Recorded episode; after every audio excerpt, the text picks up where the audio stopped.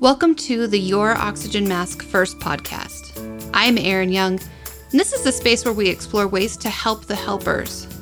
Because you can't help anyone before you help yourself. So sit back, put your own oxygen mask on, and enjoy the ride. And thanks again for joining us. I am very excited to have one of my favorite people back on the show. It's been a hot minute, but I am happy to welcome Dr. Kimberly Miller back to our show, and she has a brand new class that's coming out, which I think you're going to enjoy and you're going to want to take. It's very, very timely right now, and everybody needs to hear what she has to say. And I'm not going to do her introduction because honestly, I don't think she needs much of an introduction. But Kim, welcome to the show and tell us a little bit about you and your background. Thanks, Erin, and thanks everybody for listening today. It's so good to be back with you finally. Um, it has been way too long of a time. Um, mm-hmm. I am, for those of you who don't know me, I am a police and public safety psychologist, and I have been training and consulting and coaching with public safety professionals around the country for the last 16 years. Some of you might have seen me at APCO or NENA or Navigator or at other professional conferences, regional conferences, or some of you might be following me online. I have a newsletter I send out, and I've been doing a lot of teaching for the Justice Clearinghouse, and I'm going to keep doing that. But for a variety of reasons, and, and one big push for me was the COVID stuff, is I'm really going to develop a whole curriculum of my classes that I can deliver online, not only to be able to reach more people but especially in this world of no face to face training, I still want to be able to offer people value and good education around the country. So I'm excited to be back. I'm excited to tell you about my new upcoming class. And um, just know that I'll be ro- rolling some other classes out before the end of this year and then next year too. So thanks for having me. I am so excited about online training coming from you because I know we've been talking about it for quite some time and now it's actually happening it's so great because I met you at conference and immediately mm-hmm. I was like, I have to talk to this person one on one because you had so much good information and you were lighthearted, but your message hit home. And I wish that I could bring you in my suitcase back to my dispatch center and have you tell everybody about keeping your buckets full and to keep the poop off you. You know, that's one of my favorite lines from your teaching. But um, it's just sad that a lot of times when you do conferences and you get conference training, it can't go out to a bigger audience. So I think this is awesome that you're finally transitioning to the e learning. Yeah, me too. And it's, you know, I've talked to you about it, Erin, for years. I've talked to probably some of your listeners about it for years because a lot of my clients, like you, that I'll see at conference will say, when can you get this stuff online? Because my other coworkers and my colleagues couldn't come to the conference. And so I'm hoping now to have a way to reach many, many more people and make a difference in their professional lives, of course, but also their personal lives too. Awesome. So, what is on deck? Because it's 2020, the world is falling apart. We can't hug each other. We can't see each other. We can't take training in person. So, what do you have up your sleeve in the next week? Yes. So, oh my gosh, it starts next Thursday, July 30th, and it is my new class based on examining privilege, racial inequality, and biases looking inside and transforming outside. So I put this together, you know, actually talking about wellness, I was fixing to roll out my wellness curriculum my Keeping the Superheroes Super that I've taught for years around the country, and it's probably still my most popular class. But all this stuff happened with George Floyd, and many other things were happening in terms of um, racial issues. And I was thinking about it, and I said, you know, do I want to get into this? Should I get into this? But the more I thought it, thought about it, I already have an implicit bias class that I've been teaching around the country and has been very well received. I already have ethics training that gets into stuff like bias and self-reflection and examination and the importance of thinking about our character on a regular basis.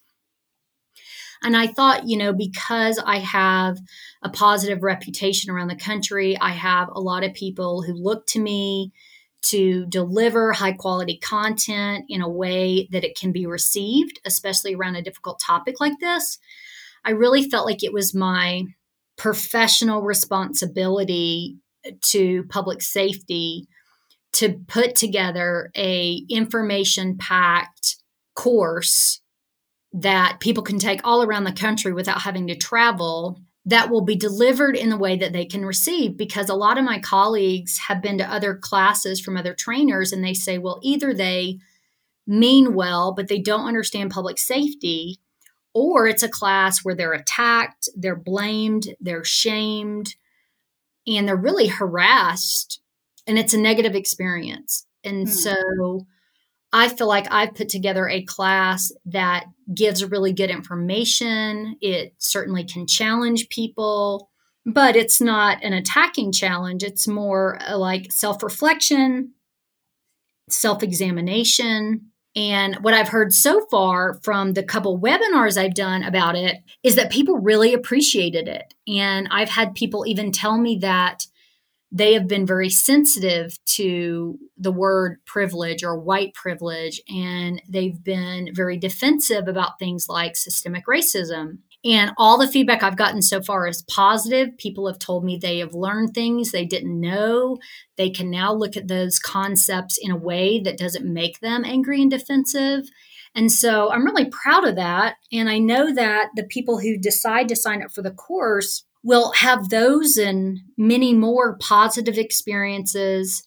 And I'll be able to give people tools to not only navigate stuff at work, but stuff in their personal life too. So I'm I'm really excited about mm-hmm. it. Yeah, I was on your your webinar where you you were introducing this class and kind of went through a couple of slides and took us through some history about, you know, basically how our country started and maybe the things that we weren't really taught in school and why we are where we are today.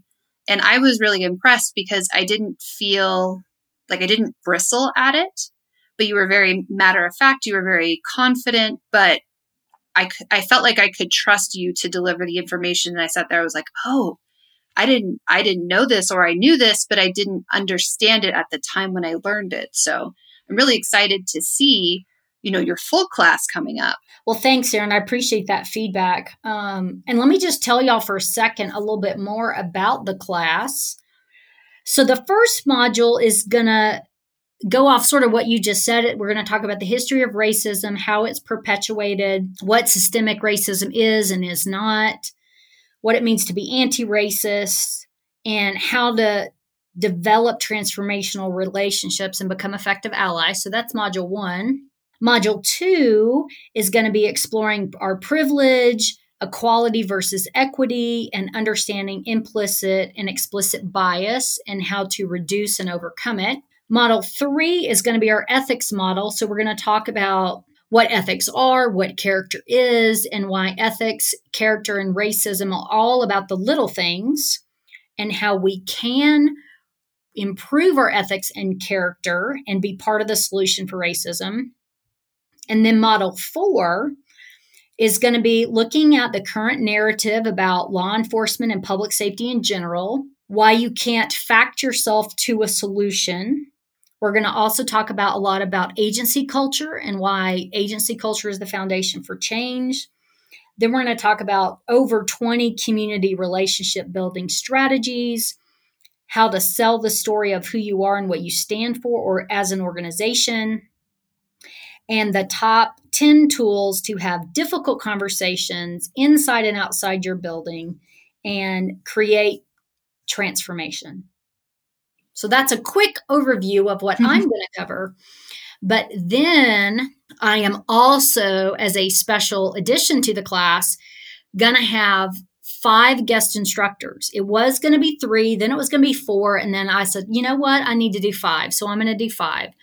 So I have a couple police chiefs, I have a former sheriff, and I also have this woman that I love and respect. She is not only in law enforcement, but she is a chaplain and she is also um, an ambassador of peace.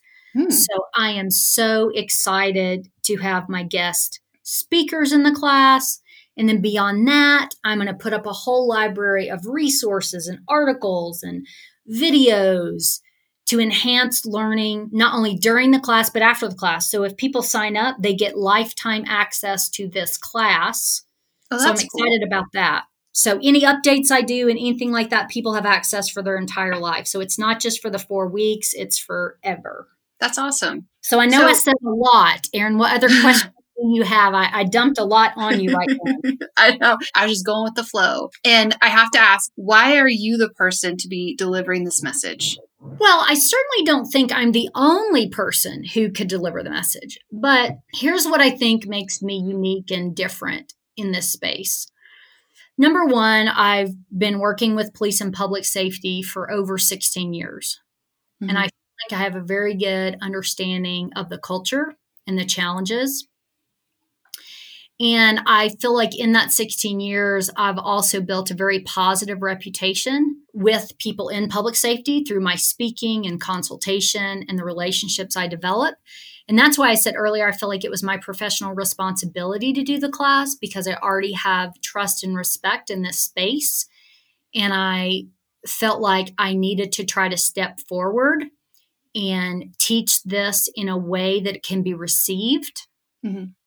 In a way that can inspire others to take sometimes the hard look at themselves and get better. Mm-hmm. I also feel like because I am of mixed race. I know you can't see it when you look at me. You see me as white, um, but I am Cherokee, mm-hmm. and I think I bring a unique perspective from having the native family that I do, and talking about what it is like as a mixed race person because for the vast majority of my life, I have only experienced privilege. I have mm-hmm. not experienced oppression. And then the other thing I think makes me unique is having grown up in one of the most racist cities in the country, Birmingham, Alabama, and grown up in the South and all the dynamics of that, I think also brings a certain perspective that other people wouldn't have necessarily. But let me be clear um, I am not the expert. I am not the person with all the answers. And that's one of the reasons that I have diverse staff that work for me and I have diverse guest speakers mm-hmm. because I feel like I have to create a space for all of those diverse people to share and talk. But they all have wisdom and experience and knowledge of things that I don't have. Mm-hmm. So I am not coming as the expert in the field. I am coming as a professional who has expertise, but knows at the same time that I don't know everything. And I'm still on a journey to grow and learn myself. And that's how I look at this class as we're all going to be on this journey together. And I'm sure many of the students have insights and wisdom and perspective that they can share too. So I see us all collectively doing the work together to transform. I'm just going to create the space that we can do that work in. And that's good to know that it's interactive too. Yes, it'll be interactive through every class because they're all live, nothing's recorded um, until the day we do it. Then, of course, I record the live session so people who aren't live um, can be there. But there will be interactive things and then people can um, do, I'll always do a q&a at the end so people can ask any questions and then if i don't get to all the questions then they can write me personally and if there's a ton of them i might just write answers and then post them up in the member center of the course Oh, perfect. So let's talk about implicit bias a little bit because it's kind of a buzzword that we're hearing a lot, and I'm not sure if people are using it as a, a nicer substitute instead of just flat out saying racism. But let's talk a little bit about what implicit bias is. Yeah, so I'll I'll start first with explicit bias so that we can have the contrast. So explicit bias, and I'll use a silly example. And if you know me, you're probably going to know the example I'm going to use. Does it have um, no, it's not the poop example. I'm sorry. Okay. Um, well, it's a little bit of poop, but so explicit bias is our conscious attitudes and beliefs that we have about a person or group. So, what I mean by that, that stuff you know that you have, you would own that you have it, you would tell everybody you have it, and it's just sort of out there. Now, of course, you can think about like skinheads and the KKK will tell you they don't like people of color. They don't like people of a Jew, the Jewish religion. They'll put it out there. But it's more than just that extreme stuff, the racist stuff. But I want I want people to think about what other explicit biases that you have. So here's my example, and some of you are going to laugh when I say it. But growing up in Alabama, um, let me be clear I went to the right school. I went to the best school, which is Auburn University. So I have to say, War Damn Eagle. So if you happen to not be smart enough to go to Auburn, you might have found yourself in the city of Tuscaloosa going to the other school, which is the University of Alabama. And I'm sorry if that has been your educational experience. but in Alabama, we are culturally required to pick a side and culturally hate the other side, right? We don't really hate, but it's an it's an expressed understanding that you have to fight the Saturday after Thanksgiving because that's the Auburn Alabama game, the Iron Bowl. And you have to find ways to harass and bother the other team throughout the year and prove that you're better, et cetera, et cetera. So, silly example, but that's a great example of explicit bias that's outside of racism. And it can happen anyway. I mean, with people fighting over sports teams or the right kind of car or the right kind of job or the right kind of role for men and women. Um, I mean, how about, go ahead. About police versus firefighters? Yes. Yes. Y'all work on the same team. Right. And it's even like the sworn versus civilians. Uh-huh. And if you're in a sheriff's office, the jail versus the road. I mean, it's it, it happens everywhere in our lives. We don't think about it. And that still obviously can be dangerous because you can minimize people and attack people and, and hurt people's feelings and all that kind of stuff with explicit bias. But the implicit is even more dangerous. So, the implicit bias is unconscious and unintentional attitudes and beliefs that we hold about a person or a group. And we get this is the same kind of way we get our explicit biases is we're taught it. So if you think about when you the first day you were put on the planet, you didn't have biases, you were not racist, you didn't like one team over another team or thought men were better than women or whatever. But we learn it through sometimes subtle, but then not so subtle programming. So it's the messages you're taught in your family about what's right and wrong, good and bad, the roles men and women play, what's appropriate and not, what's a good job versus not a good job. You learn about who you should like or not like, who you should love and not love, who is a good person, who's a bad person. But we also learn it through the things that we read, the media that we consume, whether it's television or radio or podcast or oh my God, social media and the internet. But whether we realize it or not, every day we're being programmed about what goes together. And then once we create these beliefs in our brain, whether they're conscious or not conscious, because that's all bias is, is a belief, then what we don't realize that we do is we all seek data in the environment to confirm what we already believe to prove that we're right. So just like me, um, when when I heard that some students in Alabama were having COVID parties, if you could imagine. Oh my god! Would, I know they would collect money at the beginning of the party. They would go to somebody's house who was already infected. People would put all the money in the jar, and then the first person to get it after the party won all the money. Hmm. So I hear this, and I'm like, who has lost their mind in Alabama? Well, wouldn't you know, it was the kids in Tuscaloosa that go to the other school. I'm like, well, of course they're doing it. Auburn people are too smart to do that. Now, I know that that's silly and I'm being judgmental. Mm-hmm. And I don't actually think that Auburn people are probably not also doing dumb things, but that was my immediate thing. And I said, you know what? Of course it happened in Tuscaloosa, right? And I don't really think that it's just Tuscaloosa, but that shows you the power of bias. Because mm-hmm. I'm like, well, of course, of course it would happen there.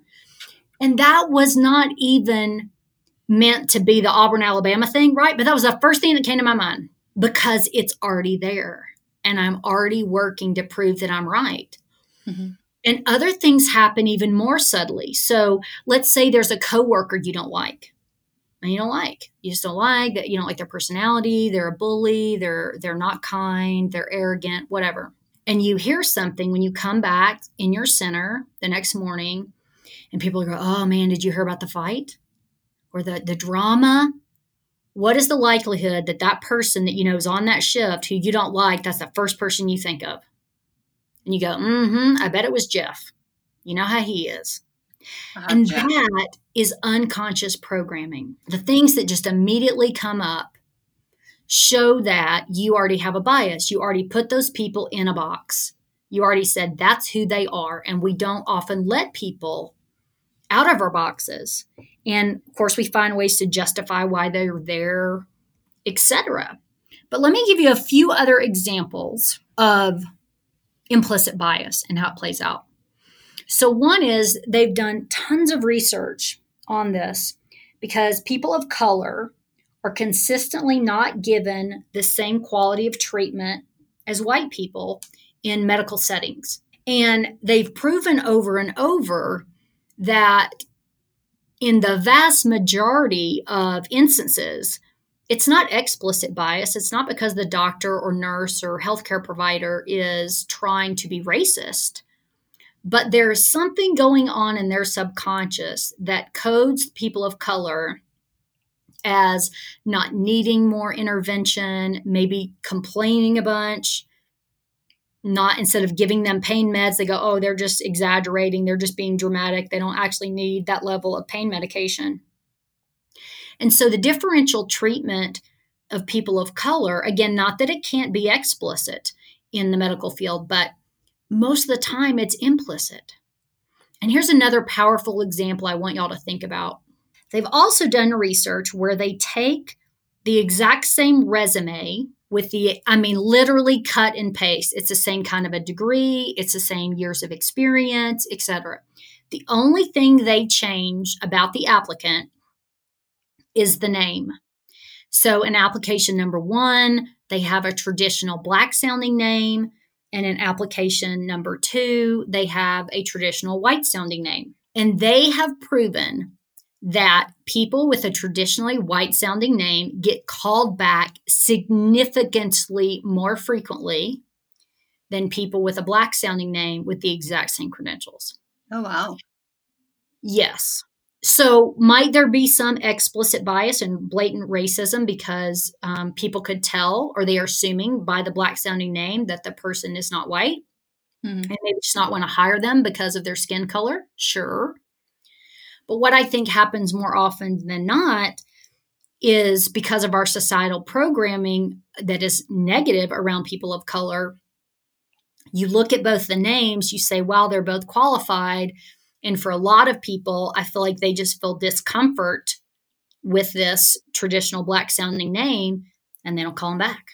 Hmm. And that's the danger of the implicit bias. We don't know that we're doing it. We're not doing it on purpose but it affects how we look at people, it affects how we treat people, and it affects how we make decisions. So, as a first responder, it's not something that one could possibly turn off and on. Like when they go to work, they can't just shut down their implicit bias, right? No, I, but I think when you become more aware of it, you can start making it conscious and then work to reduce it. But yeah, bias is with us 24 7 because it's a hardwired brain habit. That's the problem. Is this something that you're going to be talking about in the class as far as the reflection portion and trying to figure out what your own is? Yes. Yes. And I'm also going to be directing people to some assessments to help you figure out what that is and then how you can attack it and how you can work to overcome it. This is important not just because the day and age that we're in. I mean, it's desperately needed right now, but this is something that we should have been thinking about a long time ago, right? Well, of course, because this plays out everywhere. I mean, it's not just based on race. I mean, I, I think a lot of people have, as an example, explicit bias around gender, gender identity, and sexual orientation and religion. So, so certainly people have explicit bias, but I, I also see a lot that people have implicit bias around it. And they'll they'll try to find ways to justify why they don't want to spend time with somebody who's different than them the reason they might not include somebody in an after hours work get together fill in the blank instead of owning that they have some negative perception or a negative filter toward those people. I mean i've i've seen it happen all the time. I, i've seen both explicit and implicit bias play out in my own family and all I saw it all the time when I lived in the South. I mean, it's it's just it's everywhere all the time. And we, if we're going to be not only better professionals but better people, we have to be willing to look at our programming. And the other thing about this stuff, and I want to make it really clear, my class is not around blaming and shaming. All this programming, it's not our fault. Mm-hmm. We live in this society. These are the messages that society sends to us about what's good and and what's not. I'll give you another example that that is everywhere in the media and it has been as long as I've been alive is the the med the message sometimes subtle and sometimes not that women are the caregivers the women are the nurturers women are the better parents but i know tons of men who are fantastic fathers, mm-hmm. who are loving and nurturing. And I know dads that stay at home and raise their kids and their spouse works. But if you look at anywhere in the media, the women are the nurturers, the women are the better parents, the women are more committed, the women are loving. Don't say that about men. And then we wonder why men struggle to get in touch with their emotions and vulnerability. And I mean, just think about gender socialization. It's a mess and and interesting at the same time. Mm-hmm. Well, I have to give a shout out to my husband because I feel like sometimes he's a better mom than I am. Well, that's good. Look at him. He's yeah. he's gender balanced. Yeah, I mean because, you know, I started this job way before we got married and before we had kids and you know, my job is not flexible. I have overtime, I have night shift and you don't get to call in because it snows outside kind of thing. You know, I have to be there. There are these things that are hard I have to do. So he's been great stepping up with the kids because his job is more flexible than mine. And, you know, sometimes I get kind of sad about that just because of this is how we've had to live our life. But I'm very proud of him too. And I wish more people, more men are able to do that. But, but then there's my bias and there's my guilt. Like, I'm supposed to be the mom. I'm supposed to be the caretaker. I'm supposed to do all these things, but I have to have him do it. Right. So that is a perfect example. Per, we could not have planned this better, Erin. that is a perfect example of how you just made an implicit bias explicit. Because you realized the programming, you realized your bias, you and that how that was tied into your judgment of your husband and your own guilt and the roles. And then you just said, Oh my gosh, this is my bias. Mm-hmm. And with that awareness, you now can move forward in the world in a brand new way and go, you know what? I'm not going to feel guilty and it's totally fine for my husband to take the care of the kids for the evening. Like that's that's good. They need to spend time like that with their father. Does that make sense? Mm-hmm. And if they wind up needing therapy later, I'll call you in 20 years. Yes, and they're not going to need therapy, but I'm still going to be here if you need it. I'll need therapy, but that's okay. So, say I'm a person who I've never had a cultural competency or racial bias or any of these touchy feely kind of abstract class. And I'm being now either forced to take one by my department because of everything that's going on, or even not because of everything that's happening in the world right now, but just because the department wants to move forward and be better in society. But I'm resistant to it because I don't want to talk about it what kind of advice or what would you say to these people who are uncomfortable having to do this? So, this is going to be a more broad, generalized recommendation because I think this is just one example. So, in life, you can't always control what happens to you, but you can always control your attitude and how you show up. Yes, you might be voluntold to come. You might be forced to come. You might be even forced to come on your day off. However, I look at this as a character test because I mentioned earlier that module I'm going to do on ethics and character, but to me everything comes down to character. So so yes, you're getting voluntold and so yes, maybe the instructor you don't like or or you don't agree with the curriculum or whatever. Okay. But how are you going to show up? Because how you show up is a reflection of you, not the supervisor who made you go not the department head that mandated it for every employee. How you show up is a reflection of you. So realize that every day you are teaching people about who you are. Every day you are showing people your character. And every day you are solidifying your reputation. So you can go and sit in the back with a snarl on your face or be on your phone or disengage and say in your head, this is all BS and stupid. Well, then you're pretty much guaranteed to get nothing out of it. But in my experience, even a bad class teaches you something if you have the right mindset, if you're willing to go in there and learn something. Now, the other part of that, the other reason to show up good instead of bad in these situations is this. And I talk about this a lot in my wellness courses. There's only a finite amount of energy that we ever have to expend in a day. And there's only three ways we ever expend our energy thoughts, feelings, and actions. And when you think about it, which two, Erin, drain us the most? Is it our thoughts and feelings? Is it actions and thoughts? Is it actions and feelings? Which two are the most exhausting?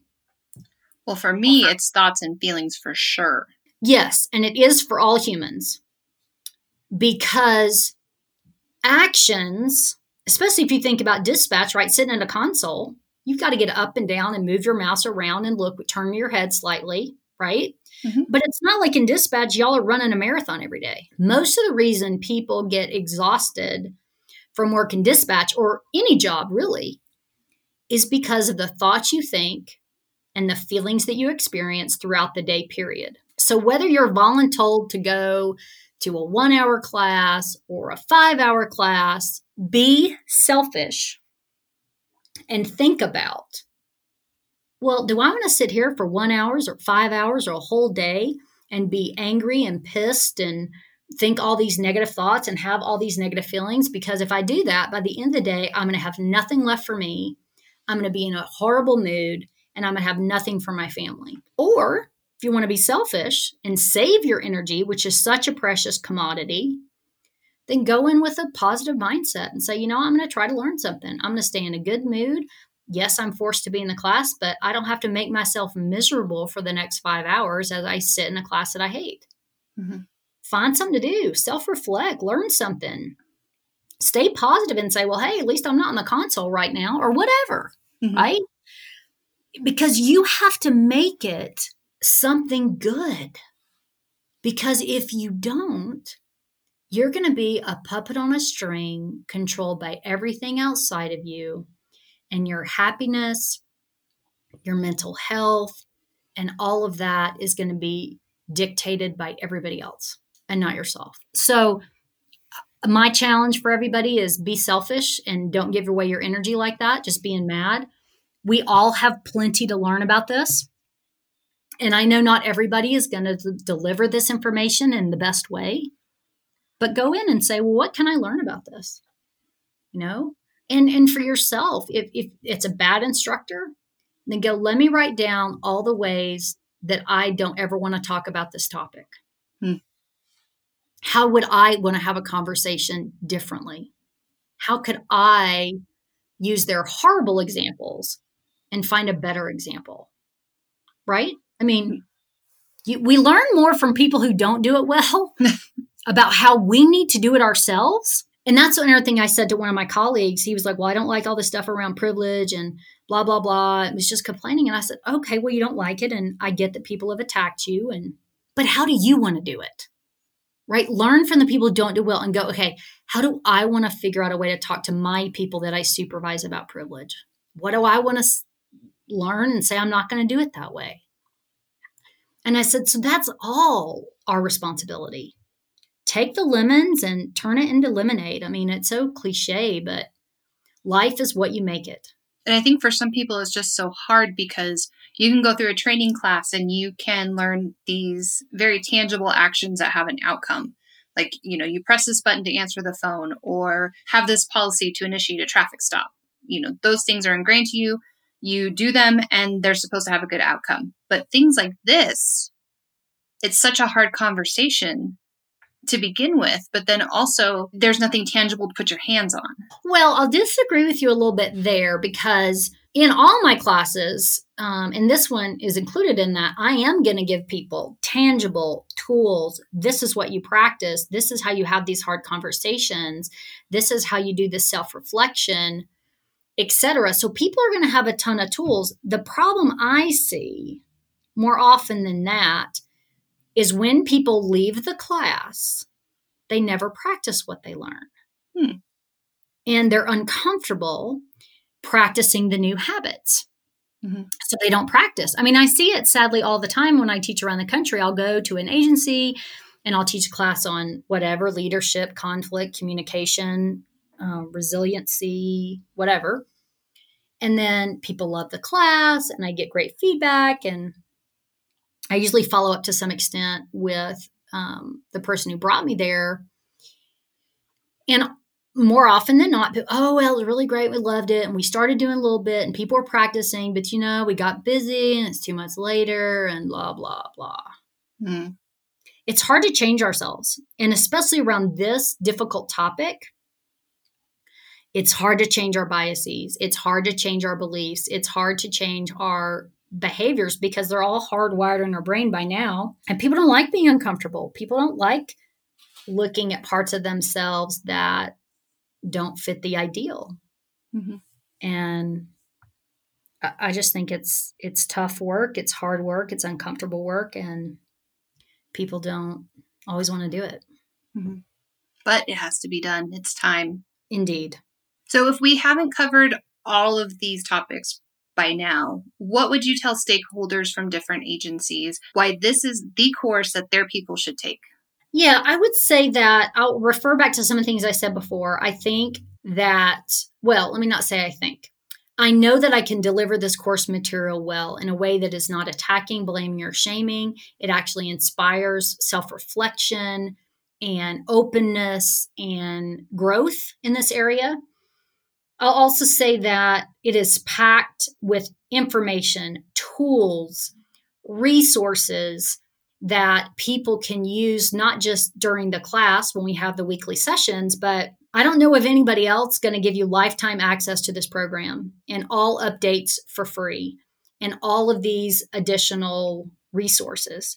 And because it's such a complex, multidimensional issue, I want people to have the lifetime access because you don't fix this in four or five weeks. Mm-hmm. And by giving them that, you can go back time and again. You can use the resources to have conversations with people that you lead, with your coworkers, with your friends. And I'm also going to teach people about how to change their culture in their agency, how to grow personally and professionally, and how we can all learn how to be anti racist, how we can be allies to people of color, and how we can create healing and harmony in our communities. and again, I don't I don't know who else is going to create one of these classes because you know everybody you know who's a consultant is going to have one of these in the next 12 months. So mm-hmm. I'm certainly not saying my class will be necessarily better than other people's because I know all of us in this consulting world have a lot of value to offer, but I think I have something pretty unique. I think I have something comprehensive and I think I have something that can serve people for the rest of their lives. And I and don't you- know that other consultants can offer that. And you also mentioned to me too that it's post certified in several states now too, right? Yes, it is currently post certified in Arizona, California, Minnesota, and North Dakota. Wow, that's impressive. Thank you. And I did all that in seven days. So if other people hear this and they want to try to get it post certified in their state, I have all the stuff you need. So reach out um, because I am offering now with my fifth fifth guest speaker. I'm offering um, 11 continuing education credits for the class. So that is hard to come by um, in an online class. And it's hard to come by an in person class because nobody's even doing those these days. Yeah. So, how do we sign up for the class and how do we get in touch with you? Perfect. So, you go to a very simple website. It is Kimberly Miller phd.com. So it's all one word, Kimberly Miller, phd.com. That is the website you can go to to learn about the course, to enroll in the course. You can also go to that course and click on content so you can reach out to me directly. Um, or if you just want to shoot me an email, I'll tell you my email address. It is dr period miller at Kimberly Miller Consulting.com. So I really hope y'all decide to go to the website, check it out. Um, if you end up having a big group over 20, I do offer group discounts. So you can mm. reach out to me and figure that out. If you end up listening to this podcast too late and the course has already begun, uh, no worries. I'm probably going to end up offering this once a quarter because I imagine a pretty high demand. Right now, I already have 100 people signed up, and it looks like I will probably end up with two or 300 by the end of the class. So it is not too late to get in. Please consider it. If you can't do it now or your department can't do it till next year, that's fine. Go ahead and reach out to me, and then we can make a plan for when it will work for you in the future. That's awesome. That is so exciting. The webinar that you had last week, is that recorded so people can go back and watch as well? Yes. So if you don't already have, uh, if you were not on the webinar last week, reach out to me at my email address and I can send you a copy of that recording. We're only going to leave the recording up until Wednesday night.